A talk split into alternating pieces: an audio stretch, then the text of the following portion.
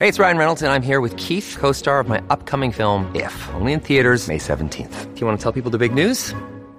All right, I'll do it. Sign up now and you'll get unlimited for $15 a month and six months of Paramount Plus Essential Plan on us. Mintmobile.com slash switch. Upfront payment of $45 equivalent to $15 per month. Unlimited over 40 gigabytes per month. Face lower speeds. Videos at 480p. Active Mint customers by 531.24 get six months of Paramount Plus Essential Plan. Auto renews after six months. Offer ends May 31st, 2024. Separate Paramount Plus registration required. Terms and conditions apply if rated PG.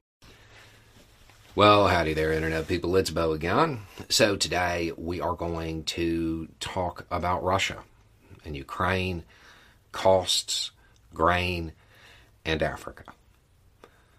Uh, when this started, when Russia invaded Ukraine, we, we talked about how it was going to disrupt the world's grain supply.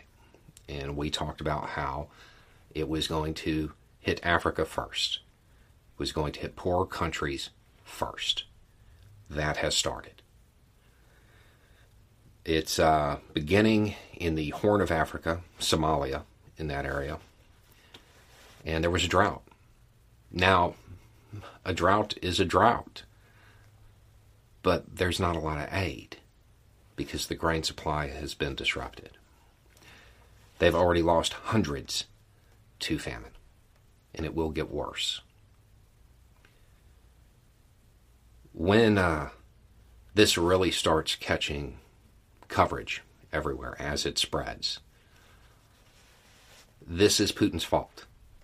This is the cost of imperialism. It's a cost that never gets talked about when wealthy countries, when powerful countries play their little masters of the universe games. The, the cost that is paid by those people who live in countries that have nothing to do with it, who, who don't really have any chips in that international poker game where everybody's cheating. Those costs are almost always ignored. And because they're ignored, we continue to make the same mistakes. And we continue to, you know, just forget about it. Not a big deal. You know, we don't, we don't really have to worry about that because that's somewhere over there. Those those far away places. Those places that don't matter. Because they're not uh, economically powerful.